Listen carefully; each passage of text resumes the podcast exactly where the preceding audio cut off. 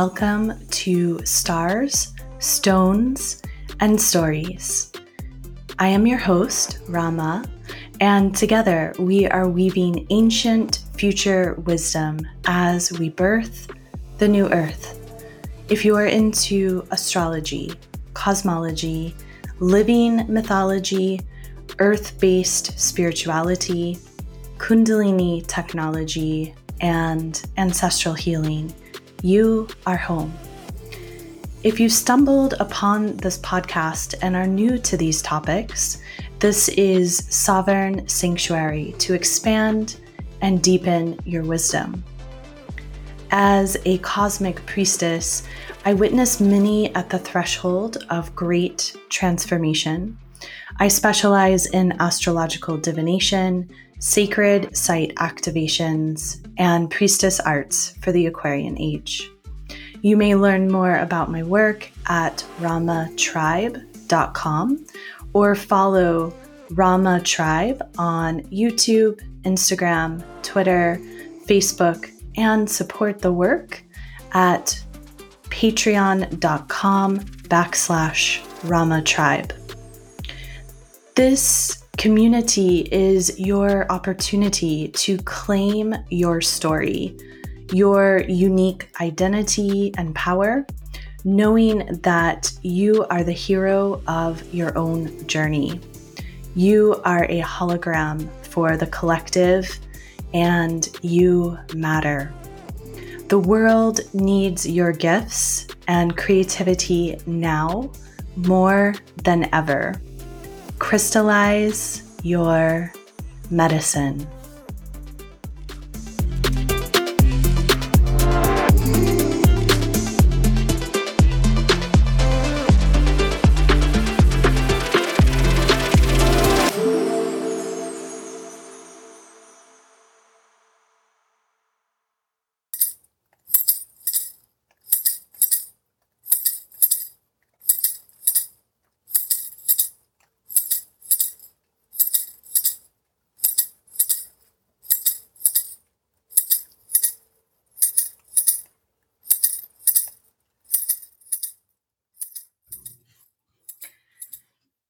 Ancestors, ancestors, ancestors, we call to you. We call to you. We call to you.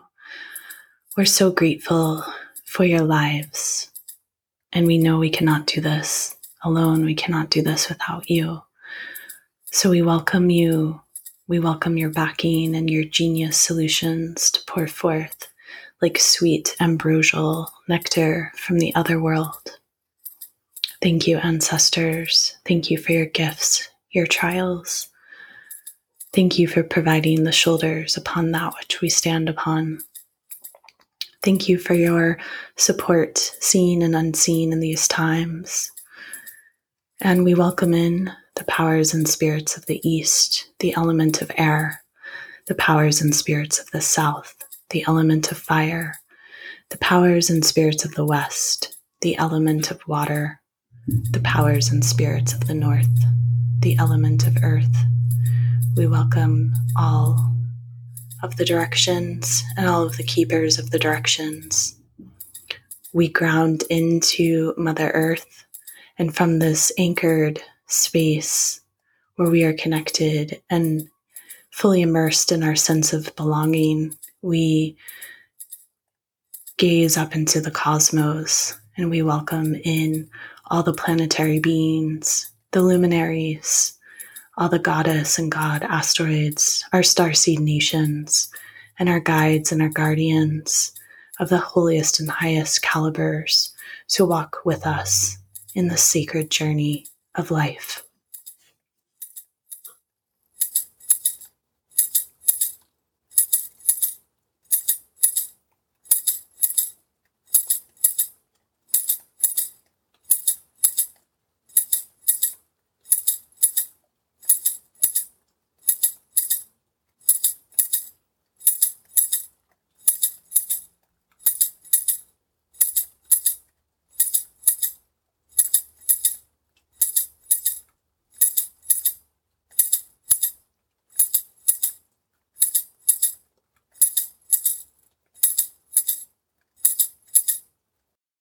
In this episode, we will talk about this Ring of Fire solar eclipse and the zenith of the sun, the summer solstice season, and what these frequencies are about. And this episode lands at the gate of my 40th solar return and I really had this vision of you all, as my listeners, having an opportunity to get to know me a little bit better in honor of this major passageway as I turn 40 and celebrate um, my birthday during the midst of this really like off the charts astrology. So, um, I had a conversation, an interview with my sister, Nastasia Mento, and we ended up speaking about so many different topics. It's such a rich conversation, and I'm really looking forward to you all being a part of it. We talk about the cycles um, that are dissolving before our very eyes, the systems of oppression, what it is like um, from her perspective to be a Black woman in America. Uh, we talk about psychic sensitivity, keeping vibes high in these times, the Great Pyramid, and our reflections on being in Egypt together. We also talk about story as a source of power, how we may find empowerment through the ancestral lineage, discernment in these times, dreams, inner work, the love, the beauty of sisterhood and brotherhood. And she closes with an awesome poem that I can't wait for you all to hear. So, this is a special episode. It's a little bit different from my normal flow, and I'd love to hear what you think. I'm grateful you all are here. Yeah, let's dive in together. Today is my 40th solar return and it's June 19th. It's Juneteenth. This morning, the the moon and Venus met up in Gemini, and as the moon paired up with Venus retrograde, the moon covered Venus, occulting the morning star of Venus. And if you're not familiar with solar returns in astrology, the energetic that is present on the day of your birthday, of your solar return, casts a chart that you will then experience for that year to come. And last year on my solar return, Mars and Pluto opposed. Mars was in um, the sign of Cancer and Pluto in Capricorn. And it, this past year has been very intense to say the least. And this year, I'm blessed with a solar return chart that is just in the dark moon phase of this Cancer total solar eclipse new moon that happens late Saturday, early Sunday morning, depending on where you live in the world. So, I'm really lucky to meet the forces of many retrograde planets for the year ahead. And obviously, I know that this year ahead, for me in particular, is um, going to be a lot of shedding and letting go. And also, if you know much about the year 40 and different traditions, um, it is a layer of adulthood that we step into on our 40th birthday. It's when we're really ready for newfound levels of mastery, particularly if we've been committed to mastery in our own lives. So, I am pretty excited about this year ahead overall. And I woke up and um, the internet wasn't working in my home, and I had plans to do specific things, particularly around getting my podcast out and recorded to you all. And what I've really been receiving, not just today, but in the last few weeks, is that um, we're all going through some pretty outstanding highs and great, great challenges. And how do we celebrate the accomplishments while we still have the pressure of the challenges around and amidst us? And also, how do we stay flexible? How do we stay adaptable? So, I'm recording this episode at my dear friend's house, and um, she lives in a different neighborhood than I do in Asheville, and I'm like right near where intersect uh, the two major interstates merge, and um, yeah, it's just like a whole other place to be speaking to you all from.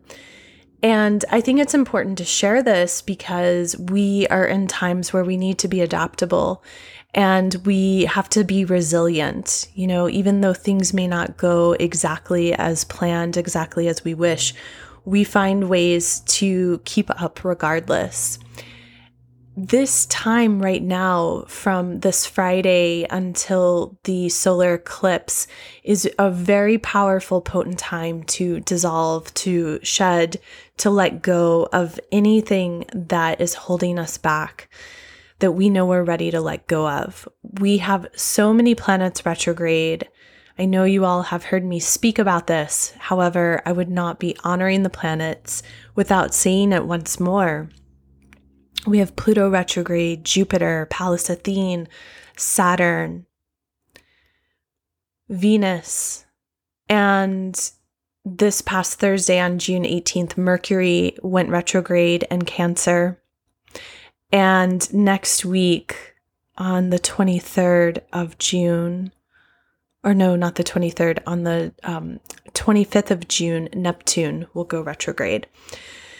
So it is an important time to be reviewing, to be revising, to be very flexible, to be fluid, to be willing to shift, to be willing to let go.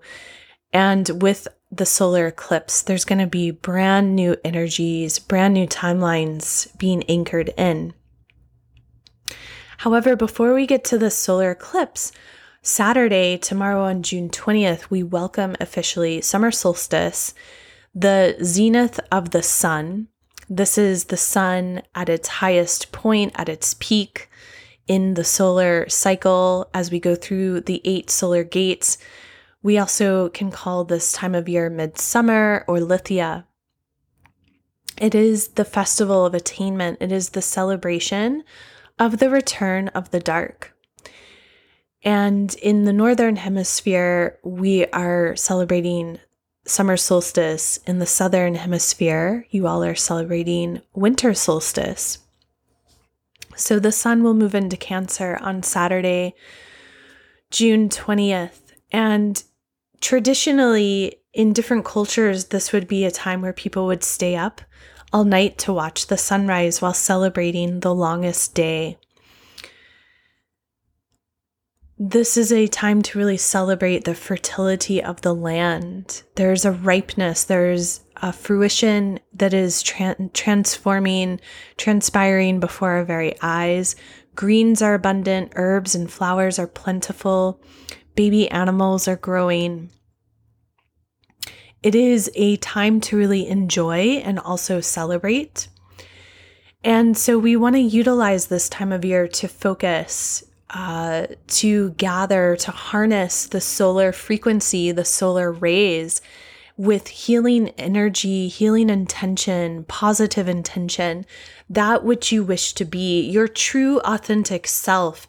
The solar rays, the frequency of the solar light can come through and can literally burn away, can literally dissolve anything that is not you. So, this is a very important time to call upon the strength of the sun to shine bright, to filter through every cell of your being, to cleanse, to pur- purify, to renew all that is you. With summer solstice, the sun is at the height of its power. This is why we say it is the zenith of the sun. Again, as I've spoken about with Gemini season, it is a time of welcoming the duality of all things. As we reach the turning point of the solar year, the cosmic wheel of time stops and it starts again. And as it stops and it starts again, we're also beginning to welcome back the darkness. And so, this is an important time to honor both the light and the dark and to know the value of darkness, that womb space of creation that we grow within our mothers, the great cosmic womb of creation. All life comes out of this rich, dark, potent soil. And so, as we welcome the longest day of the year, from here on out, the days will begin to shorten. We will once more welcome more and more dark. The outer energy begins to wane and the inner energy begins to expand. Summer solstice is a time where we also are very connected to the direction of the south, which invokes the element of fire. Fire is spirituality, it is passion, it is our vital energy, it is instinctual, it is creative. And this is a time of year where we are really drawing our passionate, creative, true self out to be witnessed. So, again, on Saturday, June 20th, the sun will move into Cancer. And then the eclipse is on June 21st. It is a time of reset, of renewal. With eclipses, we can have sudden endings and sudden new beginnings. In addition to Neptune going retrograde on Tuesday, June 23rd, Venus will go direct on Wednesday, June 25th. And then on June 30th, we will have the second of three conjunctions where Jupiter and Pluto meet up. This one is unique because they're both retrograde. And so it is a time to really reflect and revise. The first conjunction that we experienced with them was on April 4th of 2020 and the next one will be in November. On July 1st, Saturn will re enter the sign of Capricorn, where Saturn will be until December of 2020. And then we have our third eclipse of this late spring summer eclipse season, which will be on July 5th and that is a Capricorn full moon eclipse. So, if you're feeling tired, if you're feeling depressed, if you're feeling like you are just being slammed wave after wave, please know that you are not alone. The astrology is epically intense right now. And again, we're in the middle of this very powerful eclipse portal with so many planets retrograde every single person is feeling this on an individual level. We're feeling it on a collective level. And the truth is is that the pressure is only going to increase over the next couple of weeks. So it's important that you are doing the practices of resiliency that really serve you in your life. Take good care of your bodies you are very important, you are needed. And so it's important to honor what your body needs. Drink lots of water, eat good food, sleep when you're able to. If you're not sleeping, that is also a symptom of the eclipses. And so, you know, working with herbs like tulsi, oat straw, lavender, and rose, chamomile can be very soothing to the nervous system and can help even if you're not able to get the kind of rest that you normally would. Playing beautiful music, taking long baths, doing the things for you that help you to feel uplifted. You know, if that means buying an extra bar of chocolate, then go for that chocolate. Do what is going to really make you thrive in these times. So, from here, I just wish for you to um, sit back and enjoy this conversation with my sister Nastasia, who I traveled to Egypt with in September of 2019. It's awesome to be here with you, Nastasia. I took some time. I mean, to be honest with you, my life has been like so crazy the past few weeks. And I know everyone is going through so much personally and then collectively and as an astrologer like i really know that you know because this is my work it's like i look at these transits i study them i sit with people this has been one of the first times in years that i've really retreated because i had no other choice because i just went through this massive move and it was not planned you know it, it came up because of the pandemic.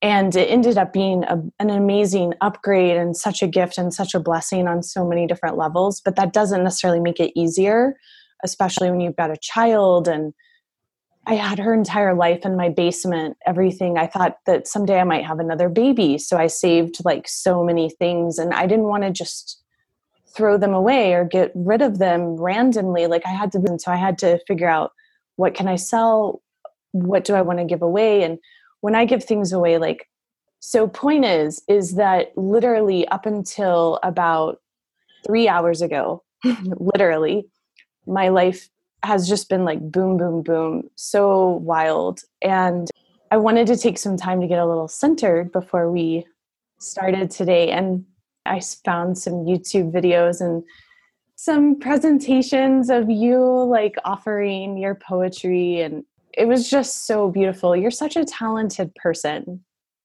Thank so, you. Thank you for your art. And would you like to officially introduce yourself? You know, what is your art about? What is your craft about? What's alive for you here and now on June 16th, 2020? Because that's very different from like June 16th of 2019. Very different, very different. So, yeah, I am Nastasia Minto. And to recap my bio is I am from South Georgia, but I live in PDX, Portland, Oregon. And how I grew up around, as you read, the drugs and alcohol and the violence that really shaped who I am. And I'll say it shaped me because there was a point when I was when I felt like I was heading in that direction. Mm-hmm. And then there was a point where I like witnessed a gang fight and I remember saying, like, I won't live to see 25. Mm. So when I made it to 25, I was like, oh my gosh, if I make it to 26, 27, 28. So it was just like every year it was kind of like, if I make it. Mm-hmm. So that really shaped me. And I wanted to go into psychology because I was so, I was just, one, I was angry. So I was just like, I want to know why everyone in my family is on drugs.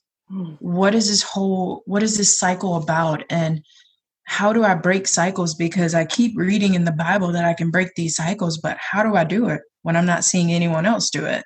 Mm-hmm. and so then i was i was intrigued. And so that landed me with going to college because i originally wanted to go to school to be a doctor that was my big thing i was like i don't know anyone that's a doctor no one in my community that was a doctor i didn't know anyone in my community that um, had went to college like a mm. four year college and graduated. So I pursued that and I was like, by any means, I'm going to finish and I'm going to go to school. And so I went to school, got a degree in psych, and then I started working with kids and adults with disabilities. And I started working in um, boarding schools and then I started doing camp. So I work with a lot of kids. I really love kids and I really love inspiring and encouraging them as much as I love ad- adults too. But, you know, I think just giving kids that of what they need and sometimes they can change their parents It's so beautiful. So I did that and then I went back to school, got the degree in occupational therapy assistant. And moved out here to Portland, which leads me up to today's world. And I got to say that um, what you said earlier about just so many things happening and it being very, you didn't use the word chaotic or chaos, but I'm going to use it. It just feels very chaotic and very shifty. But in the midst of that, I did an oracle read and I did tarot, and both of my reads were saying to let it go. There's going to be sacrifice, and we're going to mm-hmm. evolve. Mm-hmm. Both of like three cards, both of them. And my animal medicine was the lynx, which you know is the carrier of secrets and housing things and listening. So being mm. very present. So when you're talking about meditating, I was like, yep, just sitting it down this morning and being very present in myself and not being overwhelmed by the shift that's going on, the energy that's happening because it is real. And that's what we talked about on our Zoom is the energy and the wave of it and how people are having dreams that they never thought they would have and people are hearing stuff or they're on the same wavelength as their friends and they feel crazy as mm-hmm. they and i'm like oh that's definitely normal for me but yeah so um, that's where i'm at today and trying to not just stay positive because it's not about just staying positive but really keeping my energy and my vibration up because i've felt how it ebbs and flows when it dips really deep low. It's just kind of like anxiety and worry and fear. And if I step out the house, something's going to happen. And the reality of it is, is that yes, something may happen, mm-hmm. but also something may not happen. Mm-hmm. So that's where I've been at. And thank you so much for checking out my poetry on YouTube and mm-hmm. seeing who I am. And I'm glad your transition went smoothly. Thank yeah. you. It was cool to see like the real kind of like polished, there were some polished videos there, which was cool, you know, because for me, like the way that I've really been introduced to your work has been true ritual, you know, us doing ritual on our pilgrimage in Egypt, you sharing this poetry when it came came literally out of your bones, right? You just felt inspired to share. At least that's what I observed. Of course, that is what I prefer over the polished version.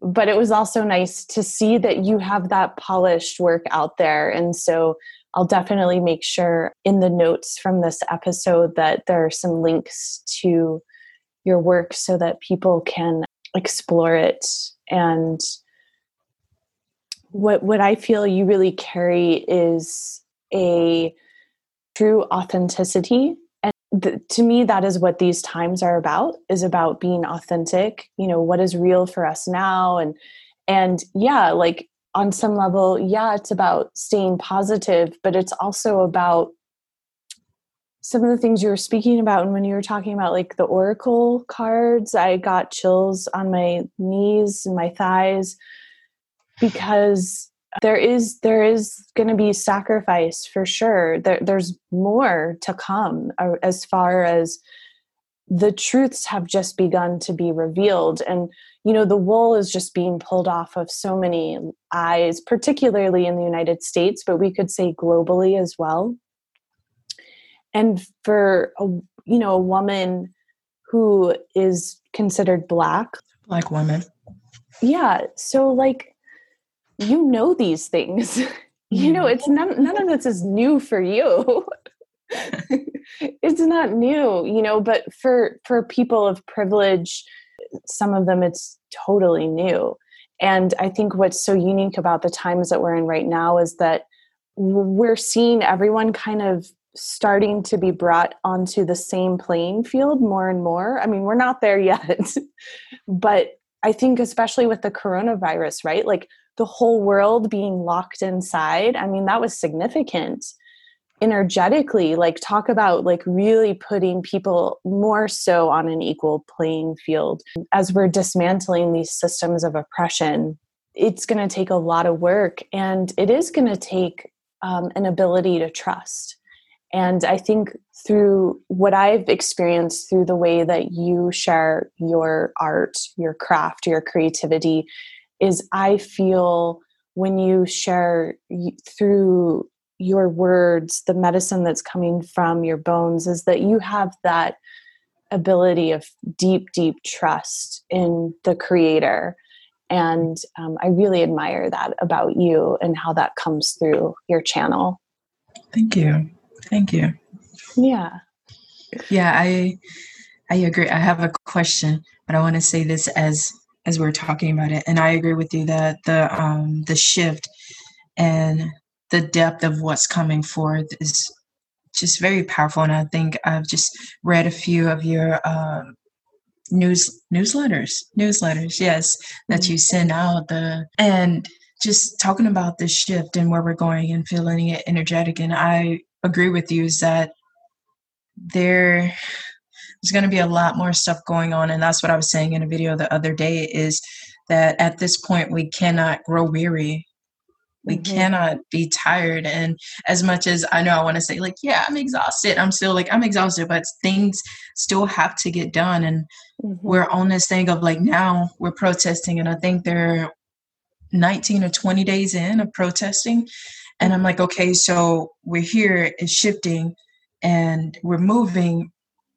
but we also need to be like looking in mm-hmm. and i've said that to a lot of my friends who are um, black and african americans mm-hmm. um, of just like what are we doing to look within ourselves because we if white people are learning all the things they need to learn and unlearning, then we ourselves need to be learning and unlearning as well because it's with the trust. So that's the word that triggered what I'm thinking mm. is that how can we even trust if a person has changed mm-hmm. if we're still like holding on to the biases or the prejudice that they've already displayed mm-hmm. so it's mm-hmm. going to take a lot of changing and moving and that's what mm-hmm. i've been mm-hmm. about is how we're we going to do this unlearning so i keep going back to my poem of i'm continuously learning and unlearning the paths and ways of this journey and that's what i feel is that we're going to mess up all of us are going to mess up Mm-hmm. That's what learning is. And learning is uncomfortable. And with that uncomfortableness is like we're growing. And so that's what I was thinking when you said that. But this question I have before I lose it, because it just keeps popping back up, is something that we talked about in Egypt. And because I don't know a lot about you, and you said it in the beginning about you were planning on having another child and so you kept all of this stuff and so the first question is how was it one being the only child? And i know that mm. at an early early stage of your life like you welcomed in your your guys and your mentors. How was that? Like how did your family your mother raise? I guess how did she hone that or if she did or if she didn't? And so I guess you could tell me a little bit about that and how you got to the point of saying, I have a child and I might want to have another one. So you, and then the story. That th- there's so much there.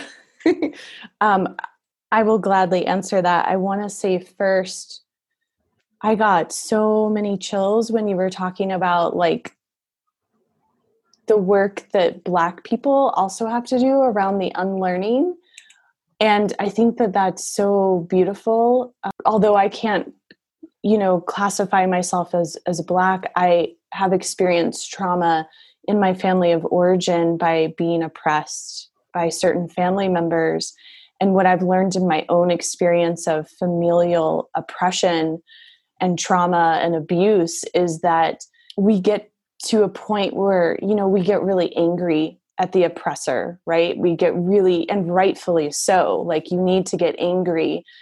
And as we do our own healing work and our own empowerment, as I found myself doing my own healing work and personal empowerment, I was able to get to a place of feeling deep compassion for those who really harmed me and realizing that actually the the person who harmed me the most actually taught me the most and became one of my greatest mentors and that pain actually propelled me to um, go to the kind of college that i went to to apply for grants and scholarships and to really keep pushing myself edge after edge after edge and and so in turn if i hadn't actually had that oppression um, my life might have been a lot more simple, you know? And so it's interesting.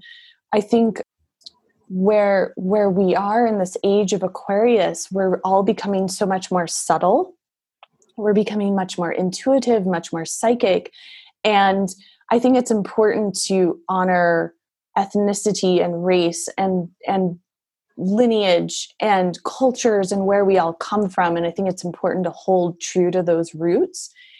And also as time goes on certain traditions will shift and change and one of the things I think we're really stepping into this age of Aquarius is we're beginning to really unpack racism and classism and sexism and all of these different systems of oppression that we've been living under for eons, like thousands and thousands and thousands of years. Like in my own personal studies, I could trace it all the way back to the Neolithic age when humans started building fences and building armies.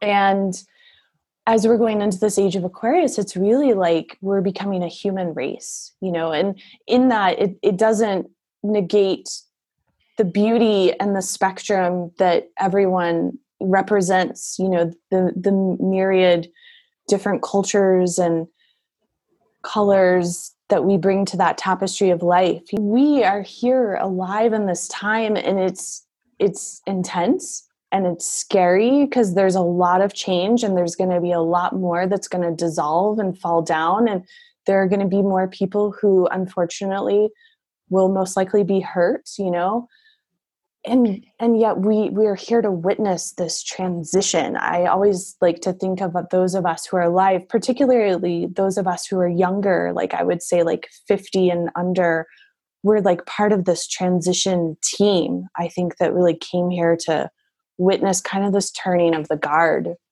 Mm-hmm. as we go deeper into the age of aquarius. My mom did raise me. My my father was also a present part of my life he suffered he was in the gulf war in 1990 and suffered um, pretty intense injury which i just learned the details of the full details of this past weekend. That's part of what i've been doing. The this past weekend is major familial healing like major lineage healing like things that i've been praying about since i was 15 have come to fruition before my very eyes. I've been holding these prayers for like 25 years. So it's been pretty immense what what I've been witnessing. I mean, I keep saying to myself, "Wow, this is one powerful eclipse portal." and I'm like, I don't even know what is reality anymore, you know, because here I am, I'm seeing this major healing within my family of origin and then in asheville we were under you know a state of emergency and the military was downtown with assault rifles. And so back to like growing up as as an only child something that i i'll never forget about our conversation when we were sitting before the pyramids and we were having that dinner the night before we went for our private opening at the Great Pyramid, the way that I felt like you really tapped into me and saw me, it felt so sacred. It felt like you really witnessed me back when I was four. Something I speak about in my work is like timelines and the way that particularly in 2020 but also I would say 2019 and 2018 we started to see this collapse of timelines when I was back in Egypt in February of 2020, I, and um, before the, I don't know if you remember when we went to Thoth, to Tahuti's temple. So I was on the Dahabeeyah and I was like, okay, I was asking him for a sign about something. And when, when I got to his temple, he was like, the timelines are all collapsing. Like it's all happening. You just have to be patient right now.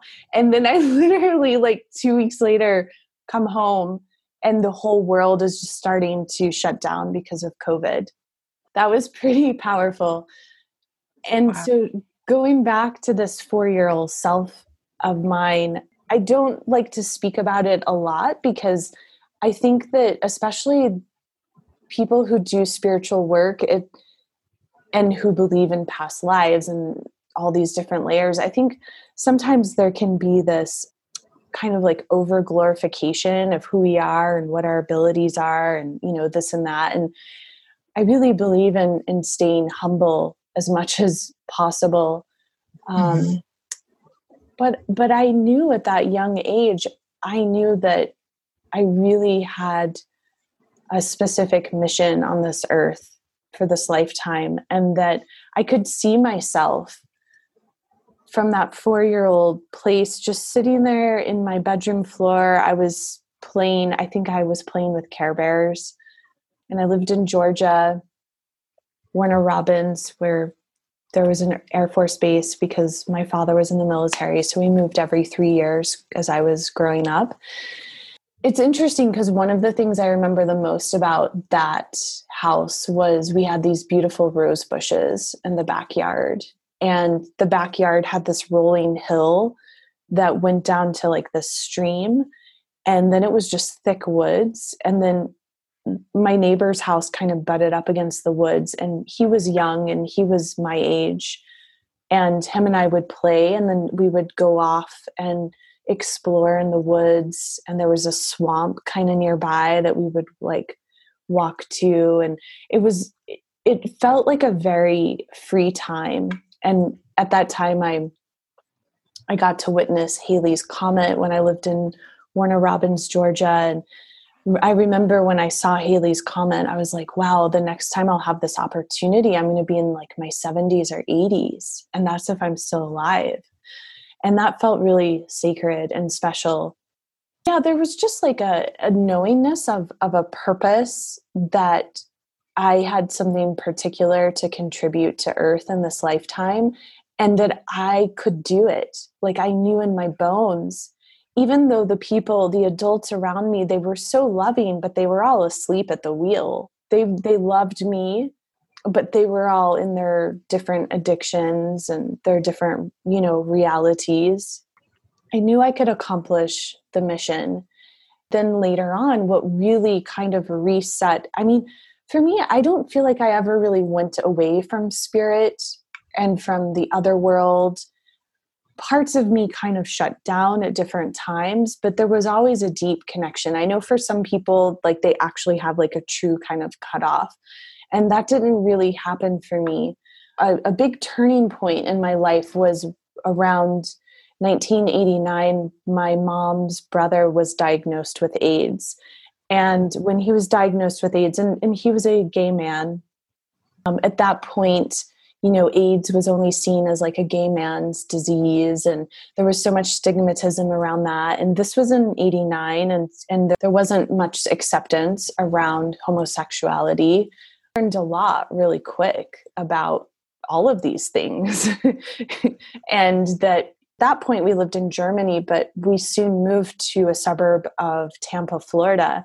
And I knew that that maybe I shouldn't tell everyone that my uncle was dying of AIDS, that they might not even want to touch me, you know, that they might think, even though he lived in Texas, far away, you know, like I just knew these things. When he died, he began to visit us through the spirit realm through the ancestral realm. And he would do things that it was really clear, like he'd play little jokes on us.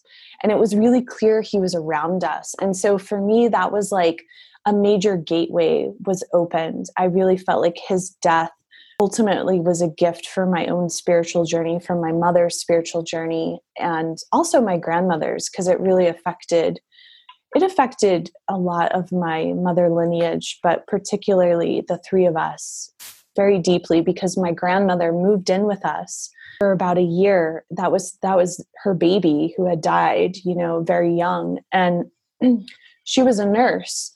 And so she took care of him until he transitioned.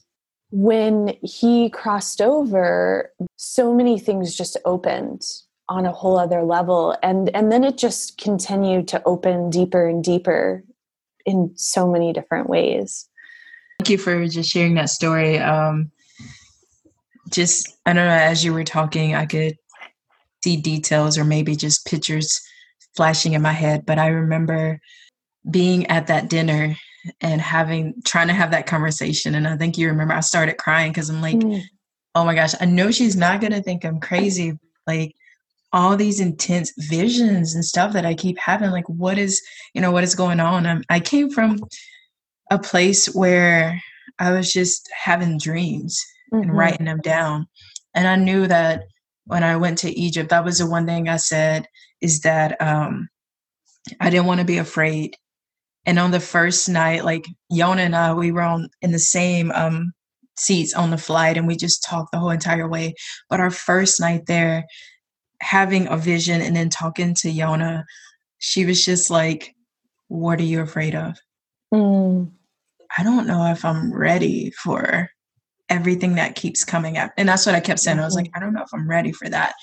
And so that night when we did that meditation and we just, you know, we went deep into it and I saw all of these women and it was at different stages and um, ages of life. And I remember when I saw you and I, like I told you, I was just like, and I, I see this young child and I just want to mm-hmm. know like what age were you? But I also like I don't know if to say spirit, but I saw, I saw, I'm gonna just leave it at that. I saw energy and stuff around you. And that's why, like, when you answered your mother, you were just like, but I'm playing. And the word play and playtime has been really big in my writing nowadays because I'm asking the question of many people when do you think that playtime ended for you mm-hmm. or had ended? when have you had that chance especially with everything going on now in your life um, mm-hmm. with the world when have we had that chance to just be in those moments of playing whether it's mm-hmm. playing in the whether whatever it is and so you saying that i'm like yeah that that answers the question um and thinking about my own life but i'm really curious about that too of everything that you've had going on of of playing and playtime and what does what does that look like for you? What does it look like for you and your daughter? And how is she incorporating? Because like i know her energy is powerful and she's such a beautiful human that i haven't met yet but i know she is. Mm-hmm. uh, so i'm curious to hear about that.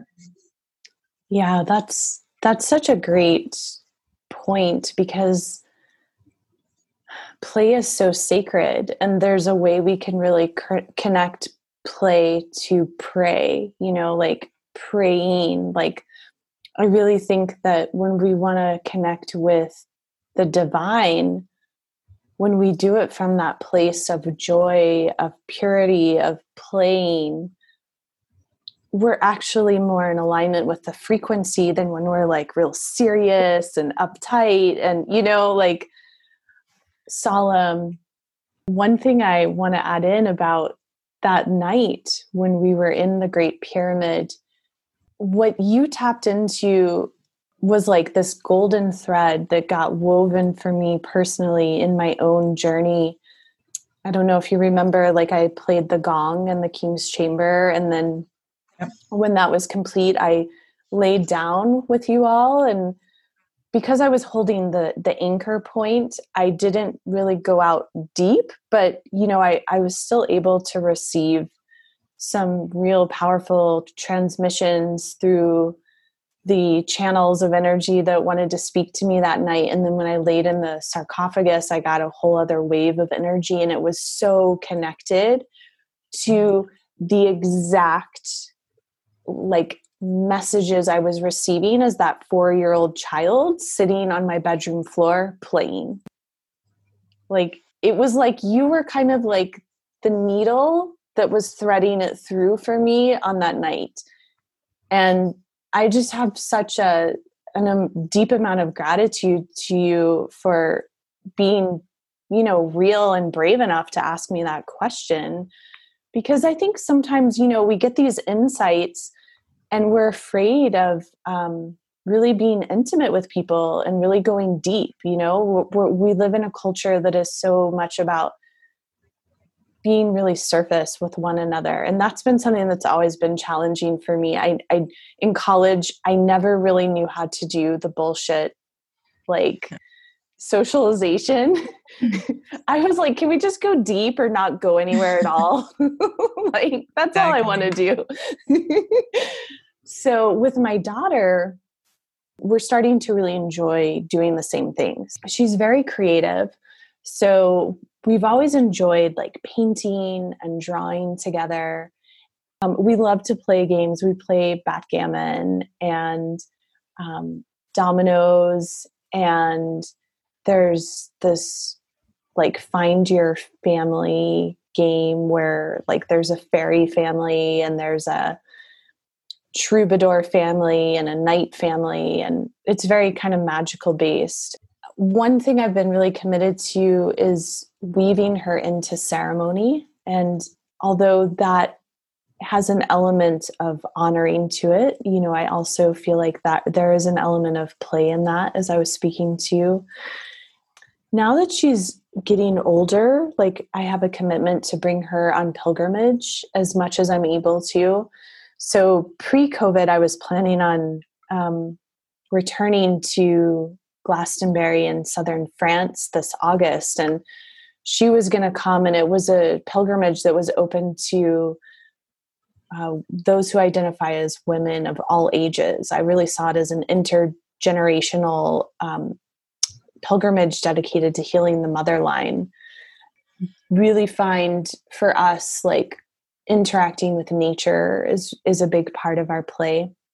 What we've been geeking out on a lot in COVID has been um, reading Harry Potter book four, and we're reading book five right now and that's felt real important to me um, because I think that what J.K. Rowling does, particularly as the books get. Um, have you read Harry Potter?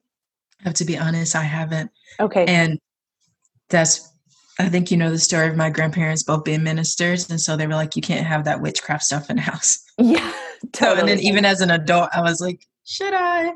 but I haven't. So I'm listening. Yeah. Well, you know, you know, I'm a witch, right? My first time finding this out. Really? No. okay, I'm like, you didn't you didn't pick up on that on our pilgrimage. oh, so many things, so many things. Yeah. That's not so much why I think it's important. There's something about this battle between consciousness and systems of oppression that happen within Harry Potter. It's this battle of like we could say the light versus the dark or you know the yin versus the yang like the hero's journey. The characters are really well developed in a sense that you can see that no one is perfect, right? That like the people who you're really calling for to stay conscious, to stay true, like they struggle and they go through struggles. And so for my for my daughter, I feel like there's some breadth to the characters and given the times that we live in right now with like COVID and all of these systems that are getting dismantled it's it's a chaotic time yeah like you said it's chaotic and i feel like this is a way for her to help kind of organize what's happening in our actual real-time reality through story so i'm using story as medicine I like that. I really like that. And I think, um, speaking of story, I think story and storytelling is so healing. And so I was thinking about going back to a few things you said earlier about um, the familiar line and tracing that, and I was thinking how I had a like a 23andMe done because mm. I was just mm. I don't know if the guy who I've called father for so long is my father or mm-hmm. the aunt who wants him to, you know, she wants to be my auntie. And so I had the 23andMe done, and I, I was so open to it because I talked to my mom two years ago about this. Mm-hmm. So when it came back and it wasn't a match, I was just like, oh, okay. So, like, where do we go from here? And what is my story now? And how does that change my narrative and mm-hmm. where I'm going and where I've been? And so um, I reached out to the other woman, asked her if she would be okay with taking a test, and she was like, "Totally, I will be."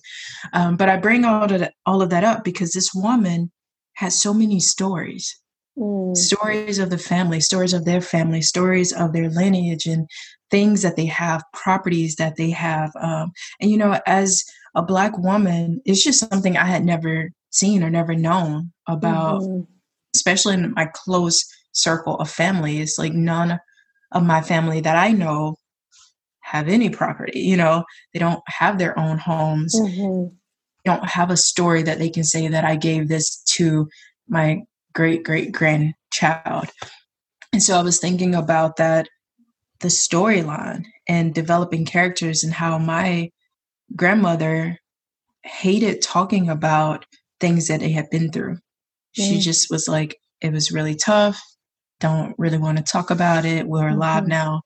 Let's keep going. And I will always push the issue and just say, well, but we need to know like where where we've been so we can know where we're going and mm-hmm. like how to and the energy and stuff that we need for that. And it was such a thing of her saying, like, nope, don't want to talk about it. So now as a 29 year old, that's what I've been thinking about is that I don't know anything about her story.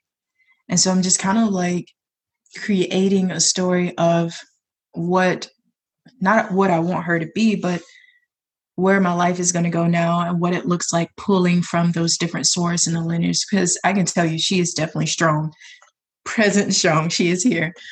And i really love that about her is that you were talking about as a child and just coming into that with her i feel like it took me so long to come into because i was just like you know i'm going to be a christian and this is not bashing any christian so let me say that first.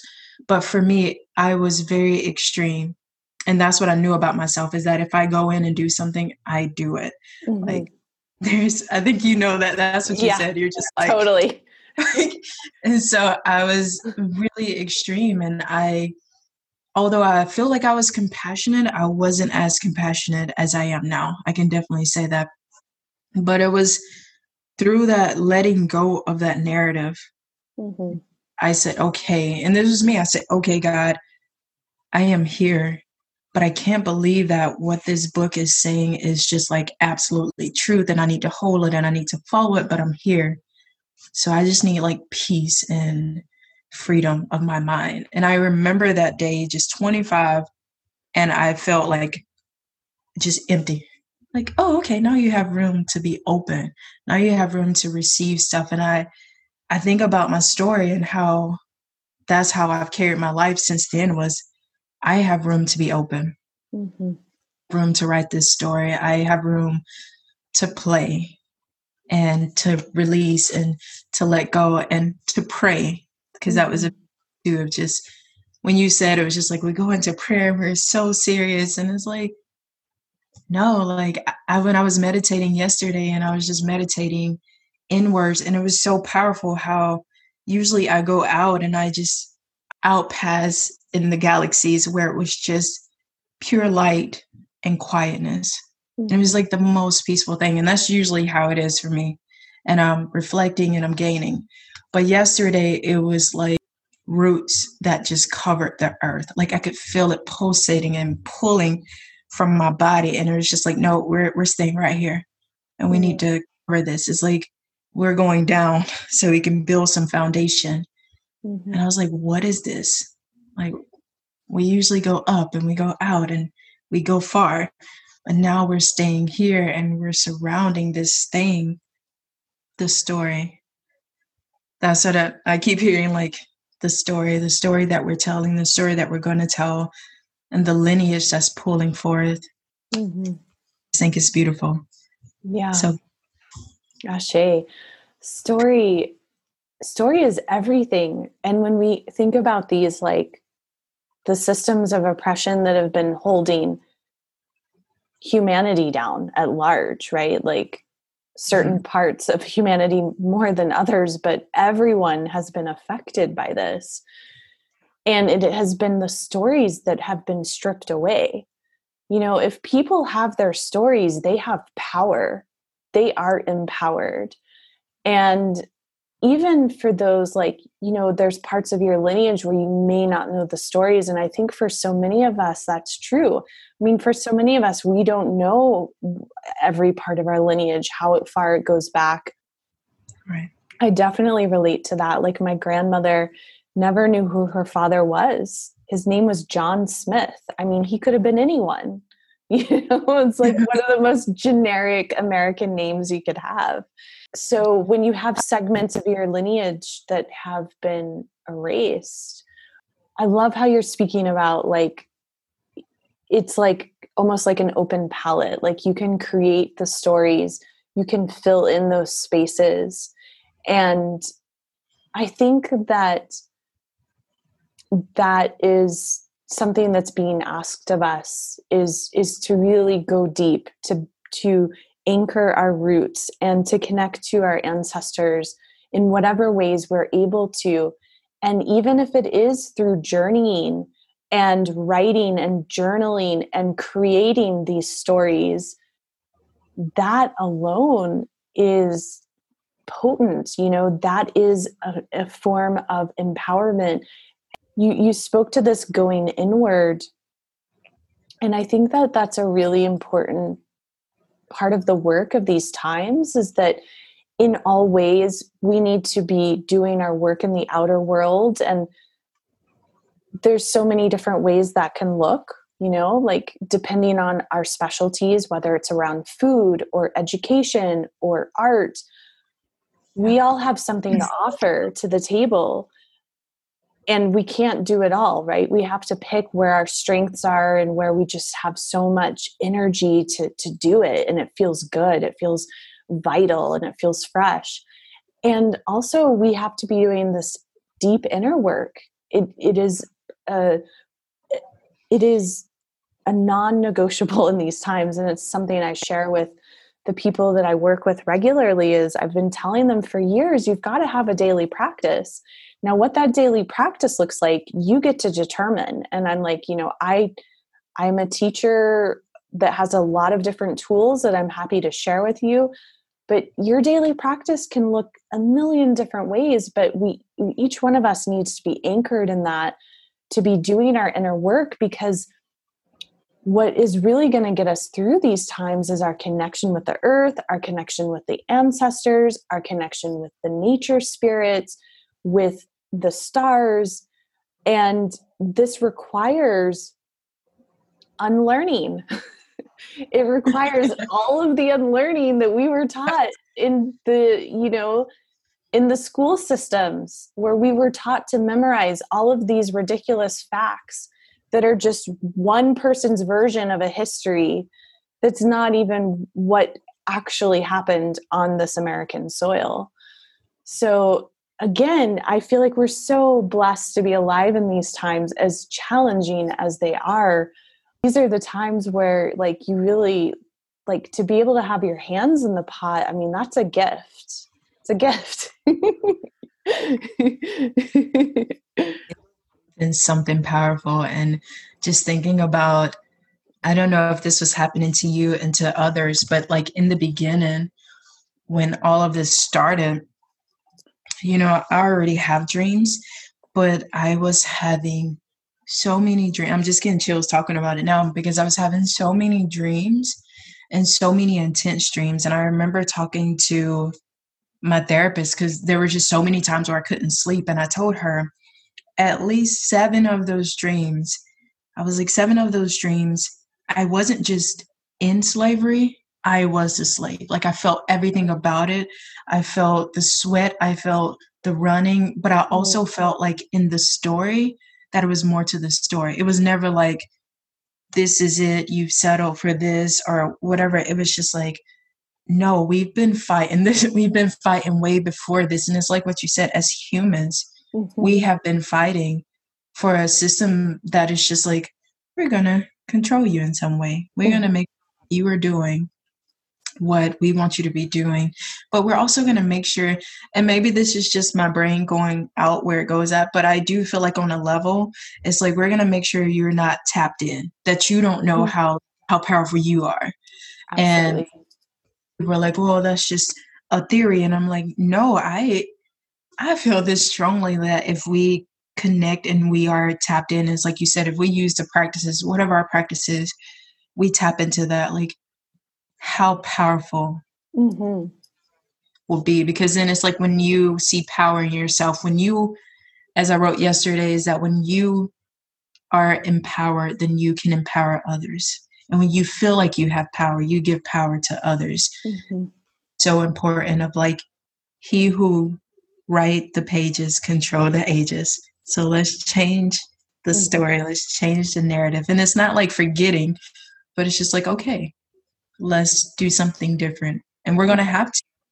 And I know you feel it, but we are, people are just like, well, we don't know. We want to go back to normal. And it's like, there is, there's no, no normal.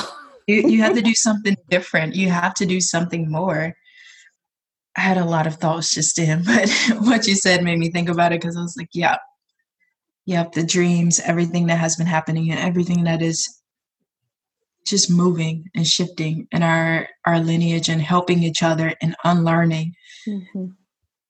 things. I said this on my Instagram two days ago. It's just that as people of color, we and I talked about it earlier too that we we have to unlearn, and the unlearning is not for anyone else but ourselves. Mm-hmm. Because that's also the thing of are we going to live in fear? It's just these questions that no no one is really asking because it's just like, well, this is a time maybe we should wait. And I'm like, no, as a people, as humans, we really have to think about this. Yeah. Where where are we going from here? And how do we want to raise that? And you and I both know that of course everyone is not on a wavelength or everyone is I want you know, we're all different on this, but where are we going from here and we have to address like those things of unlearning yeah. and relearning. Absolutely. And and then you know for for white people it's like the unlearning around privilege you know and what it means to be to have white bodied privilege and creating awareness around that because a, a lot of white people have no awareness that they have privilege. They just they don't realize that the systems were designed for them.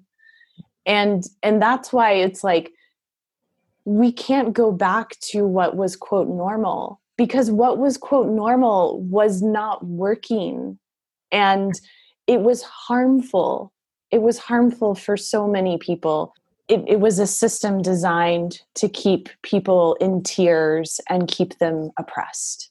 And that is part of what is breaking up under the roots of the cement through the trees you know they're waking up and they're stirring. And that makes me wonder if i too have been having so many powerful dreams since really since i returned from egypt which was on february 28th of 2020 i wonder for you if those dreams you were having were like past life memories or if they were you know your ancestors like if there was clearing happening you know in the lineage i wrote them down because i had the same question mm-hmm. i really did because in most of them they felt so much like my body was there and i i would wake up in sweats and chills and i was just like i was watching myself do certain things. Mm-hmm. And so it felt like that. But then I also think about my grandmother, my great grand great grandmother who was born in 1919, and then her mother, or her kids, and what that was like in that, and just that fight of, so is this me mm-hmm. or is this us? And I do really, for me, I feel like this is an us thing mm-hmm. where I told my grandmother the other day, and I just had this whole like crying session because you know when you're grateful and thankful for what someone been through, and now you're here, and that's what I said to her. I was like, everything in my might, I am going to write and I'm going to read because those are the two things she didn't know how to mm-hmm. do.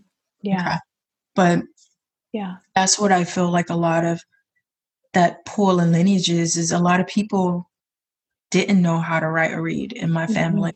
Yeah. And so when I, I tell people now in my family, I'm like, you know, I educate myself. I read books that people are like, why are you reading that book? It's crazy. And I'm like, it's just good to know.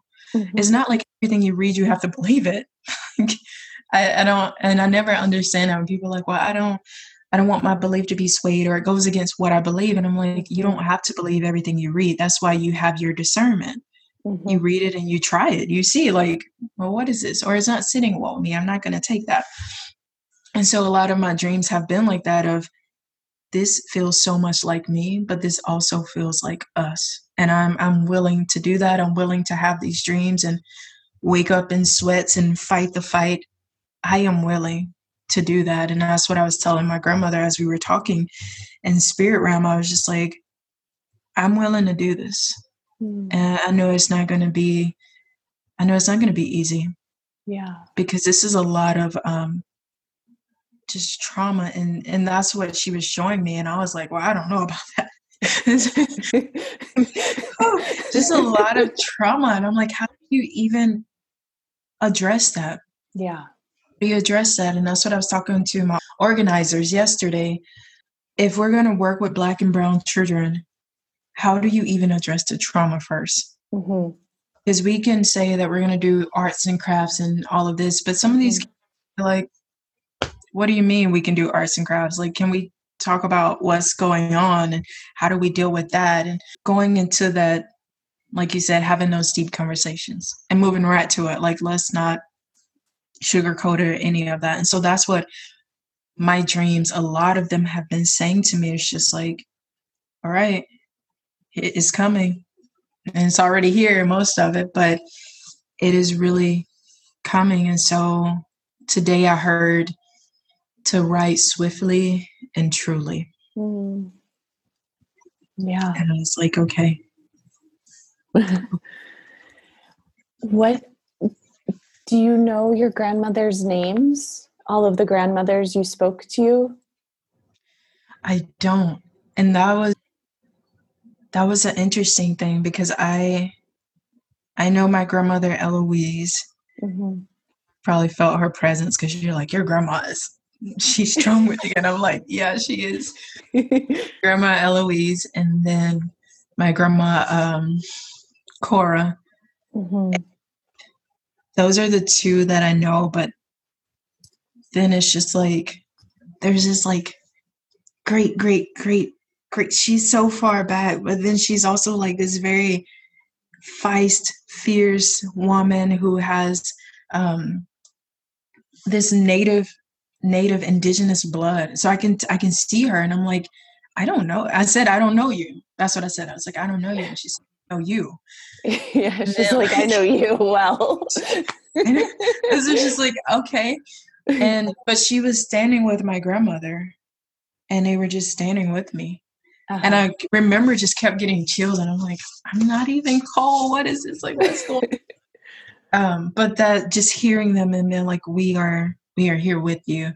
Mm-hmm. We are here with you. And so all of those dreams at one point I will be honest to say that I just told my therapist, I was like, can you just prescribe me something to sleep? I,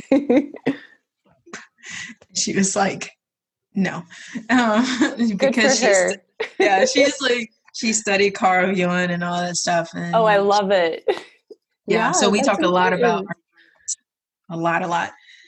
But yeah, I can say that um, I I do. I dig really deep into the dreams and see like, is this talking about me us or who and i told myself that if i had dreams about people i wasn't going to message them i wasn't going to reach out to them i was just gonna look at the dreams and see what it was talking about um, so that's that's also what i've been doing and the most recent one that i had it was just like i was in this um, I don't want to say neighborhood, but it was like I was out fishing.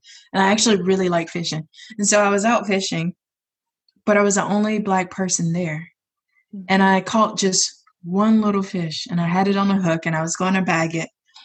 And the guy made a comment of saying like that I didn't have a right to be there. Mm. Family, this um it was a white guy, his wife, mm-hmm. two older boys, and a daughter. Like I saw it all. Mm-hmm. And it's just like saying she has a right to be here, she can fish, she can do whatever. So all of this was happening, but what stuck out to me was that I had the fish on a hook and I was trying to unhook it, but while unhooking it, it just kind of like took some of his insides out. And I was like, well, that's strange because usually you hook in the gills and you don't even touch that part. And then I yelled to them, I said, All I'm trying to do is help people. All I'm trying to do is like feed people with this fish that I have. And I was just mm-hmm. like yelling that, like, I have this fish and I'm just trying to help people. Mm-hmm. I, I, remember like waking up crying mm-hmm. because this guy, it was, it felt so political yeah. in it, very political. And I remember saying, like, why was he trying to tell me that I need to vote red? Like, what was that about? Because all I was was fish. Um, that was the latest one that I had, and I just remember thinking, like, okay, this this is all of us. This is really all of us. Yeah. Yeah, it is. It's all it's all of us in all the ways. Like mm-hmm. I think about that a lot and it's something I write I tend to circle around a lot in my my newsletter, my Venetian love notes, is this whole concept of from me to we. I, that's a huge part of this Aquarian age that we're shifting into. And I think that when each one of us dives into our lineage, it is us. We're not separate. You know, we're not separate from the people in, of our lineage, even the ones that maybe we don't like and we think we're so different from there are patterns there are codes of information that we share and then as we expand out wider and wider we're all in this human family together right. and most likely possibly there will come a time where perhaps as humans we're interacting with other life forms from other places and we're going to realize how much of a human race we actually are. Yeah. and how we're actually not that different from one another compared to some of those other beings out there in the galaxy, you know, and so then things are going to get really real. Because they're going to be like, okay, like some pigment in the skin, not so different from like other like ways of showing up physical in you know physicality honoring your grandmothers and all of the people throughout history who have been withheld from the ability to read and write, you know, systematically withheld because of what race or culture they are. Or, you know, when we think of the Native Americans, when they were forced to read and write English, but they couldn't speak their native tongues and they had to take on Christian names and they had to all look alike and they couldn't, you know, when the children were kidnapped from yes. their families. I mean, it, it's the, the way education has been utilized, particularly in American culture, has been very systematic in stripping people's identities and their cultures, which is why for so many, they don't know their lineage and the stories of their people. And that's one thing I've really appreciated in my work in studying with Elder Malidoma is that he just has this strong remembrance to wake people up that every single person has indigenous blood in their lineage somewhere, you know, and it's like we all have that ability to go back to those roots and we have to believe in it right? Like it goes back to that empowerment piece. These systems have been set up to make us think that we're small and we're so much bigger than we realize. You know we have so many more abilities. If just 10% of the human population really believed that and tapped into that i think our world would shift rapidly truly rapidly. I think the solutions, you know, even what you're talking about, like working with these children, the solutions and the resources would come so much faster. I'm reading Anthony Browder's. He has the Browder File, but it's really it's really empowering for people of color and because it's talking about history mm-hmm. and like and I love it because it's ancient Egyptian history. So that's his focus of just like, let's take it back, back, back, back, back. Yeah. And so um, he tells about like storytelling too. And if you only know the story of your ancestors were slaves and then they weren't slaves and then they were still going through that, then that story is something that's going to mm-hmm. keep you like your mindset mm-hmm. rest and everything about you. But if you know the history before that, and I love that he he brings up this whole thing where everyone is like well, we were kings and queens and all this. And he was like, you know, let's be realistic. We were farmers, we were artists, we were lawyers. It's just like we, it's a mm-hmm. broad very diverse thing. And people who made the structure were very, also very brilliant and broad and all this. So I like that he brings it back to reality. I feel like that's more of a reality mm-hmm. than saying like we were all kings and queens because I don't, I personally don't believe that. I believe that we all had our, um, especially our ancestors had their different ways in the community that they brought mm-hmm. their energy and they brought their work to it. And so he's really encouraging people to look at those labels. And one of the things he talked about is the label of black and like where did it come from and who started that and why is it still here? Mm-hmm. Why are you taking tests and on the test you have to label if you're mm-hmm. black, white, native? You know, it's just like what are we doing? And people can say, well, we need to have um, statistics and we need to have data and stuff. And he's just like, hmm, but isn't there a different way that mm-hmm. this can happen? And, you know, we, and why are we basing it off like even school stats when kids take tests, they're just like, they're comparing it. Mm-hmm. That this percent of the kids in this population made this compared to that. So we're going to fund this school. Mm-hmm. I really like that he goes in and he talks about wording and he talks about labels. And I feel like, especially right now, just labels and people, I don't, I wouldn't say they get mad at me, but they're just like, they want me to choose when I've said, you know, well, I'm queer. And they're like, no, you're obviously a lesbian, like a hardcore butch lesbian. And I'm like, really not. And you can ask my girlfriend, she'll tell you. Um, I'm like, I'm, I'm really just like, I'm queer. And, but that where it's just like, mm-hmm. no, you have to be this because I can identify you as such. Or you have to be a white woman because that's how I see you. And it's like, that's not the case. My girlfriend is Mexican and she is as white as you are, mm-hmm. but she was born and raised in Mexico and then came to the States. And so the whole labeling part, um, I definitely agree with you. Of just like dismantling.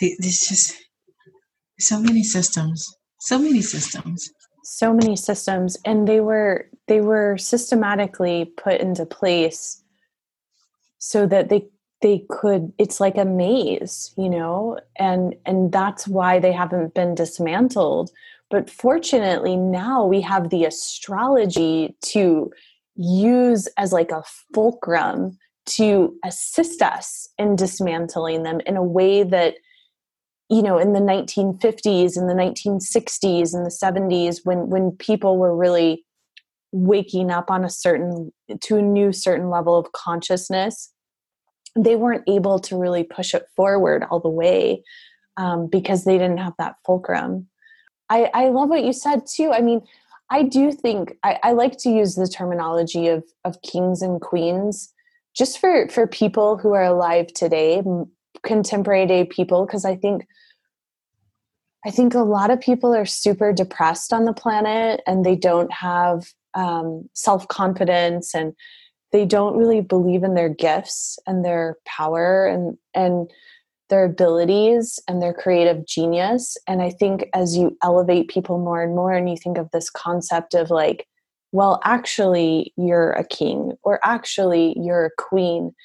And when someone can sit with that enough, like, of course, at first they're like, I'm not, you know, but then eventually they might be like, huh, maybe I could be, you know. And when you go through these different layers and then you really start to think of yourself as like treating yourself like royalty, if people can show up with that amount of self care and self worth, that also, you know, that's part of that inner work to to change the planet and what you're talking about like the sense of reality like being lawyers and doctors and artisans and just being sophisticated intelligent people which black yeah. people are and have been actually, if we go back to the beginning of time, I mean, we can see culture comes from the motherland. All culture has come from the motherland. Yeah. Yeah. And I, I like how you said that of just giving that that to people so that they can be up, you know, uplifted and built because I do believe in that too. And I think we've maybe you and I, or someone has had that conversation about really sitting with the person with where they are mm-hmm. and then speaking to them with that language so you can be like, no, actually you are, you are a queen. And just a um, repetition of it and encouraging and empowering until one day we can all look into the mirror and say, yes, I am that. Now let me show you a little bit more of who I am.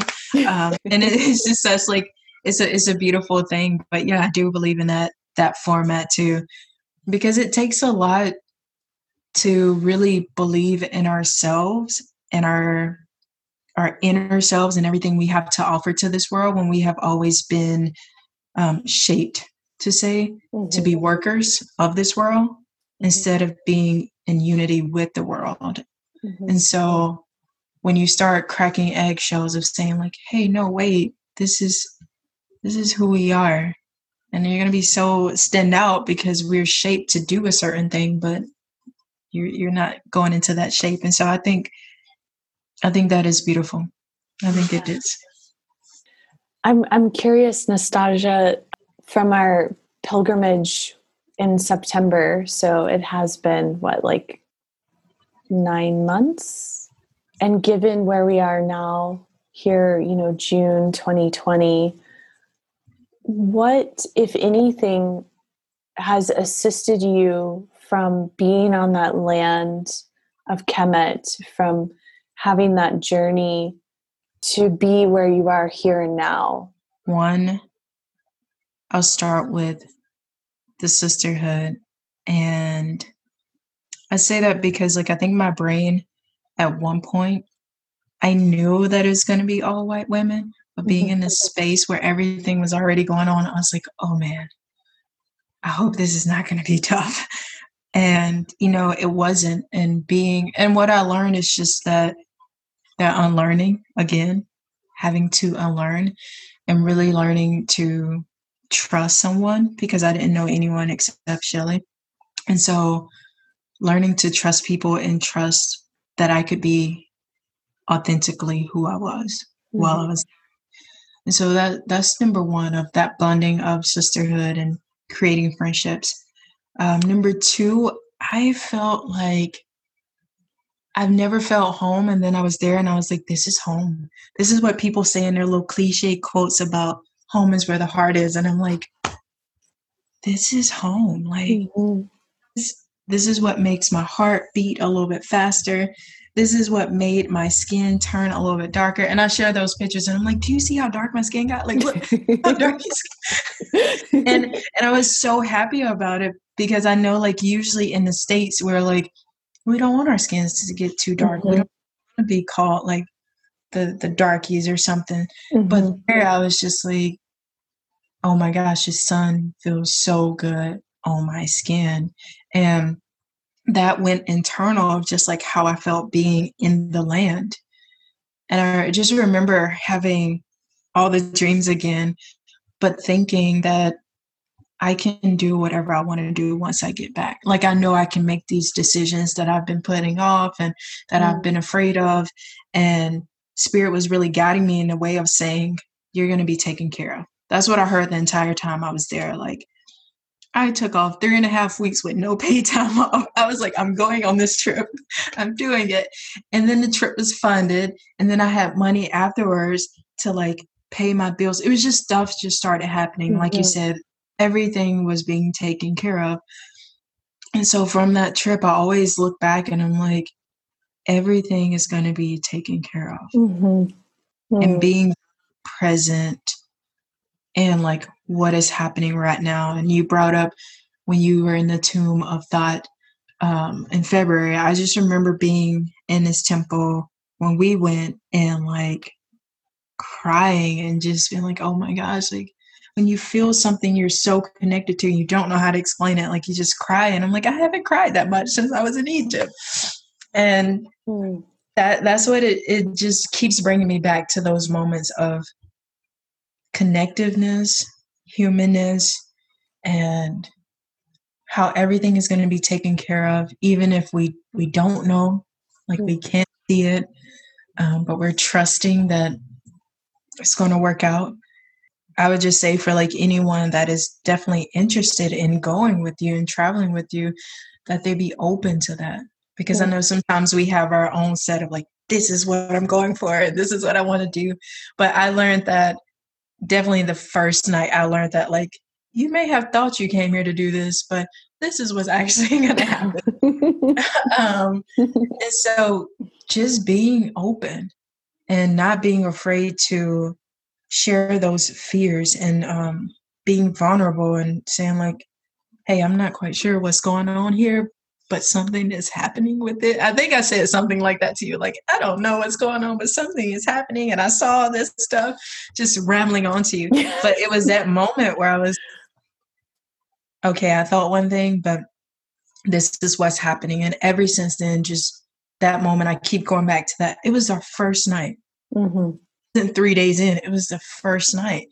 And I keep going back to that first night and being, okay, everything is happening. It's happening. And I, I have like so many chills everywhere. everything is happening and that's okay that is happening. Yeah. So that's I got so many things that I learned, but definitely the connectedness and being in the different tombs and getting in the sarcophagus, which was like a fear of mine. I think you heard like just me crying and I told you the dream I had and I was just like I literally saw myself drowning in that thing and I did not want to get in it. But I heard I heard the music and I remember you said to me, but did you know that you had sisters there? Did you know mm. we were there? I was like, no, I didn't see anybody. But I heard the music and then when you said we were going to be singing, and I remember, oh my gosh, like now I'm really gonna die. but, uh, but it was that like protectiveness yeah. Uh, we are here. We're closing this we like we're here and we're here for you. So um mm. that's i just get so happy when i talk about it and it's just it's just my heart my heart. But yeah those are the amazing things that i bring with me now is remembering the connectiveness and remembering that we need each other yeah. I, I don't care what people say, and they're like, I don't need you. I can do it on my own. I'm like, I can't do this on my own. I need, I know I need it. The, the nostalgia before all of this would have been like, I can do this by myself. but the me now is like, no, we need to be connected. I have sisters and brothers who can do things that I don't know how to do. They have resources that I don't have. Mm-hmm. And I have stuff that they don't have. And if we work together on this, we can do this. Yeah. And so that was a big part of my learning of being in Egypt. Yeah. Oh, that's so powerful. Yeah, we do need we do need each other so much. And I too have really learned that through the work of the pilgr- the pilgrimages and this is such a, a gift to be able to have this conversation with you right now. I turned 40 on Friday. Offering these pilgrimages and and being able to walk with people on these you know in these sacred lands is like one of the greatest gifts. It's like breathing. I mean it, it, it, i feel like when i'm doing it it's what i came here to do on earth.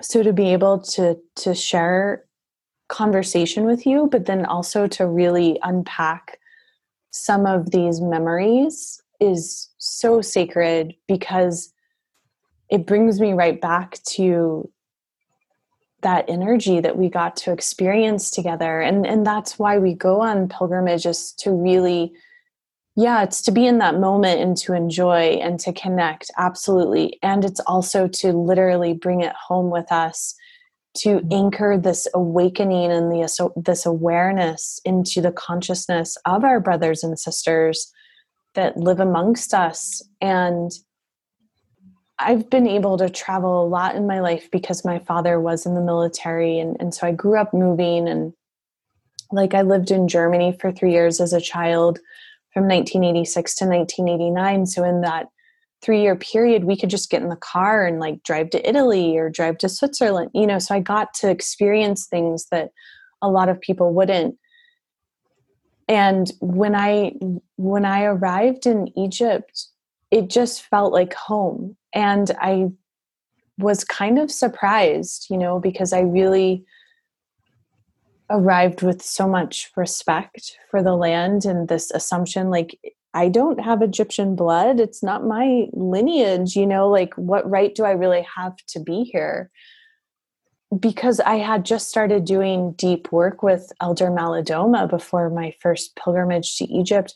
I I could feel like the elementals of the land like literally like welcoming me. It was like kind of like I was really taken aback by it. And I'll never forget the first time. Well, actually, the first time I met Ahmed, he said, Welcome home to me. And that was, I had been in Egypt for like maybe an hour. He's like, Welcome home. And I'm like, all jet lagged and like, What?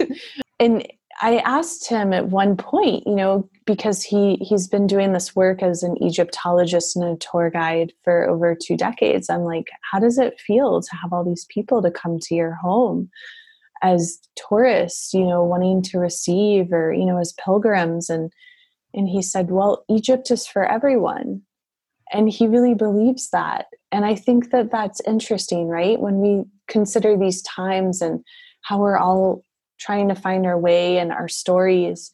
And there is something that the deeper I go, you know, I, I've traveled there now. I've I've had this privilege to travel there four times now, and I'm in the midst of my graduate studies, getting my Master of Arts in Cultural Astronomy and Astrology, and uh, a lot of it takes me to Egypt. A lot of the coursework I do, I, I'm studying different parts of the temples and the astrology and the astronomy, but I'm also studying Greek culture and Roman and how they infiltrated, you know, Egyptian culture and then they kind of merged and the deeper I go, it really does feel like it's true. Like Egypt is has these these codes that are really important for humanity at these time at this time globally. Yeah and and what you spoke to around just having the sense of power like you come home and all of the things you were putting off or you were afraid to do you're just going to do them and i absolutely like that has been so true for me. The the first time i was in the great pyramid i was given two mantras in that time. And one was trust the process and the second was all is in divine order. And it was literally like they were etched in my brain. And i mean you know as an english speaker like they're not like yeah we've all heard that those phrases a lot of us who have done any sort of spiritual study. But the way they were like put into my brain it just was like yes. Thank you so much for being here before we wrap up do do you feel like you would like to would you be inspired to just share some sort of poetry in our closing? I just want to share this piece to you. I don't even know if you've heard it. Your birthday is coming up and it's such a big number but also for your listeners too.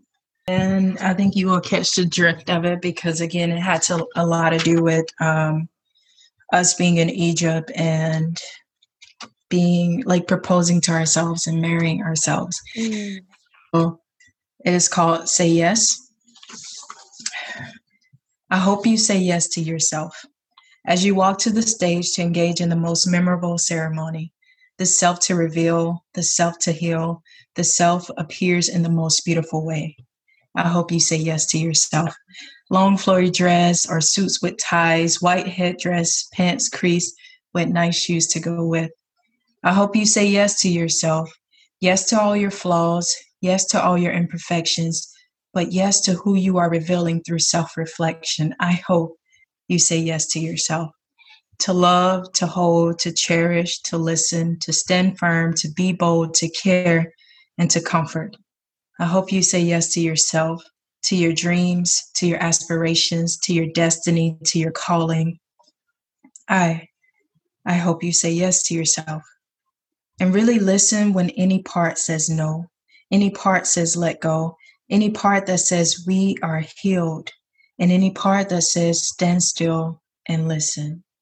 I hope you say yes to yourself and allow the words to flow freely. Allow the people to see you for who you are, to be bare, but yet to be whole, to be sure even through the unknown, to be pure when scars are shown, wounds are healed, and you've learned how to care for your own wounds and not bleed on anyone else. So I hope you say yes to yourself before you decide to say yes to anyone else. Mm. And so it is. so it is. So it is. I hope so, you say yes to yourself too, Nastasia. so much for having me. I really appreciate this conversation. Yeah. And it's like you said, we can we can keep going and going and going. Yeah. It's always just so easy to communicate. So yeah. thank you for having this time. Mm, thank you. Thank you so much for your time and being available and just opening your heart and for your art, for your creativity, for your trust, for your hope, for your perseverance, for your intelligence and the way you keep growing and stretching yourself and showing up and just being tender through it all, too. Tender toughness. Yeah, that's the way of the cancer crab, right? Tender toughness. You've got it down. You're you're you're like in the archetype. So keep up with that cuz you're you're holding it in such a beautiful way. thank you so much. Thank you. Thank you. Thank you, Nastasia, and thank you so much to your ancestors, to you for sharing some of their stories and your grandmothers and they're so proud of you. I feel that, you know, like I really do. Maybe I'll just continue to find ways to build these bridges and be tender and tough as we're going through these tumultuous changes that are going to take us deeper into this Aquarian age where really so much is possible. Yeah. Yeah. yeah. I'm here with you, sister. Ah, I'm here with you, sister. To honor the zenith of the sun, you may wish to gather together with loved ones, with friends, or you may wish to be on your own and take some time in nature to go on a long night's walk. You might feel called to make a shrine to the sun to decorate a space to enjoy a feast together, to create a sacred procession through the nature that surrounds your dwelling space, to draw dragons or the goddess and the green man. You may wish to make a sacred fire tonight and light lanterns and candles to give offerings to the land to your ancestors, and to save the sacred ashes from the fire for future ceremonies or to rub on your body for protection, the palms of your hands, the soles of your feet, even the wheels of your car. Perhaps you'll find that you're drawn to stay up all night to watch the sunrise, to give thanks and praise to the rays of the sun as they come purify your body, as they come to renew all that you are.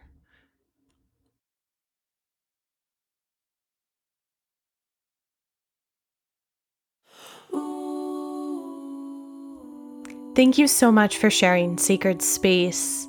My prayer is that we, as the individuals of humanity, awaken to the reality that we are a hologram for the collective. By being fierce in our authentic truth, we have the opportunity to elevate life on this exquisite planet Earth. In episode 5, we will dive into Mars and the divine masculine, the resurrection of the kings after trial by fire. If you've enjoyed this episode and you're enjoying stars, stones, and stories, the greatest gift you can give to me at this time is spread the word. Find three friends, three loved ones, and share this podcast. Go on iTunes, leave a review, write me personally, let me know what you love, what you would like to hear more of, and just know that I always enjoy receiving your messages. I wish you and your lineage infinite blessings as we dissolve and as we are reborn at this potent time of year with the zenith of the sun.